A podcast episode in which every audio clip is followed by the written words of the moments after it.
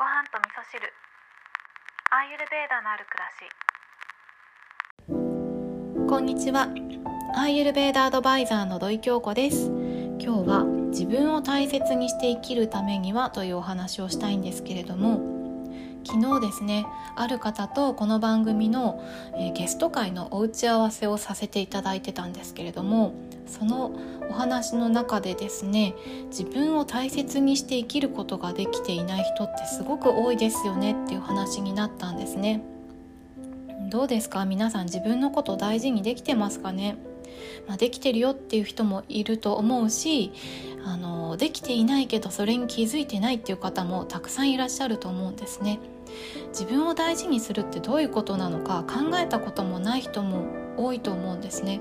で私自身も病気になるまでは自分を大事にできていなかったということには全く気づいていなかったんですね。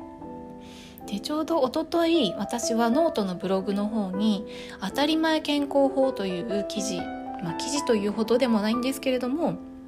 なちょっと私が感じた当たり前のことで大切なことを書かせていただいたんですけどまそれはまさに自分を大切にするために必要不可欠なことだと思ったのでここでもちょっと、えー、皆さんにご紹介しようかなと思うんですけどまずは睡眠時間をきちんと確保すること。そして呼吸を整えるということ。姿勢を整えるということ。食生活を整えるということ。もう一つ筋力をつけるということ。私はこれが全部意識的にできてこそ自分を大切にできているというふうに言えるんじゃないかなって今は思うんですね。ただ病気になった時はね本当にそんなことは一切考えていなくて、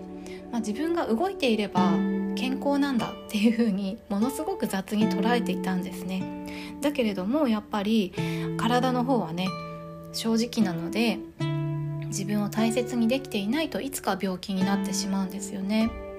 で、まあ、この自分を大切にして生きるためにはどうしたらいいんでしょうねっていうお話をした中で、まあ、そのお打ち合わせをした方がですねものすごくしっくりくる言葉を言ってくださったんですね。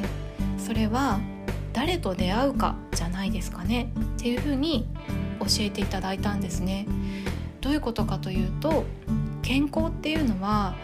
自分のためだけじゃないんですよね。大切な人と出会うことでその人とずっと一緒にいたいから健康な体を手に入れようとか自分のことを大切にしようっていうふうに思えるようになると。いうことなんですね。要は健康になるっていうのは誰と出会うか大切な人と出会えるかどうかそういったことにすごく大きく関わってくるよねっていうお話になりました。いやこれ深いなって思ったので今日ね皆さんにここでお話しするかどうかはちょっと迷ったんですけど まあちょっとねゲスト会を公開するまでにはちょっとまだまだ時間があるのでね取り急ぎすごい大事なことだなと思ったので今日はこんなお話をさせていただきました。なのでね自分の健康を考えた時に自分のことだけを考えるんじゃなくて大切な人のことを考える、ま、大切なペットでもいいと思うんですよ。誰かのために健康になる。ということを考えてみると自分のことも大切にできるんじゃないかななんていうふうに思いました。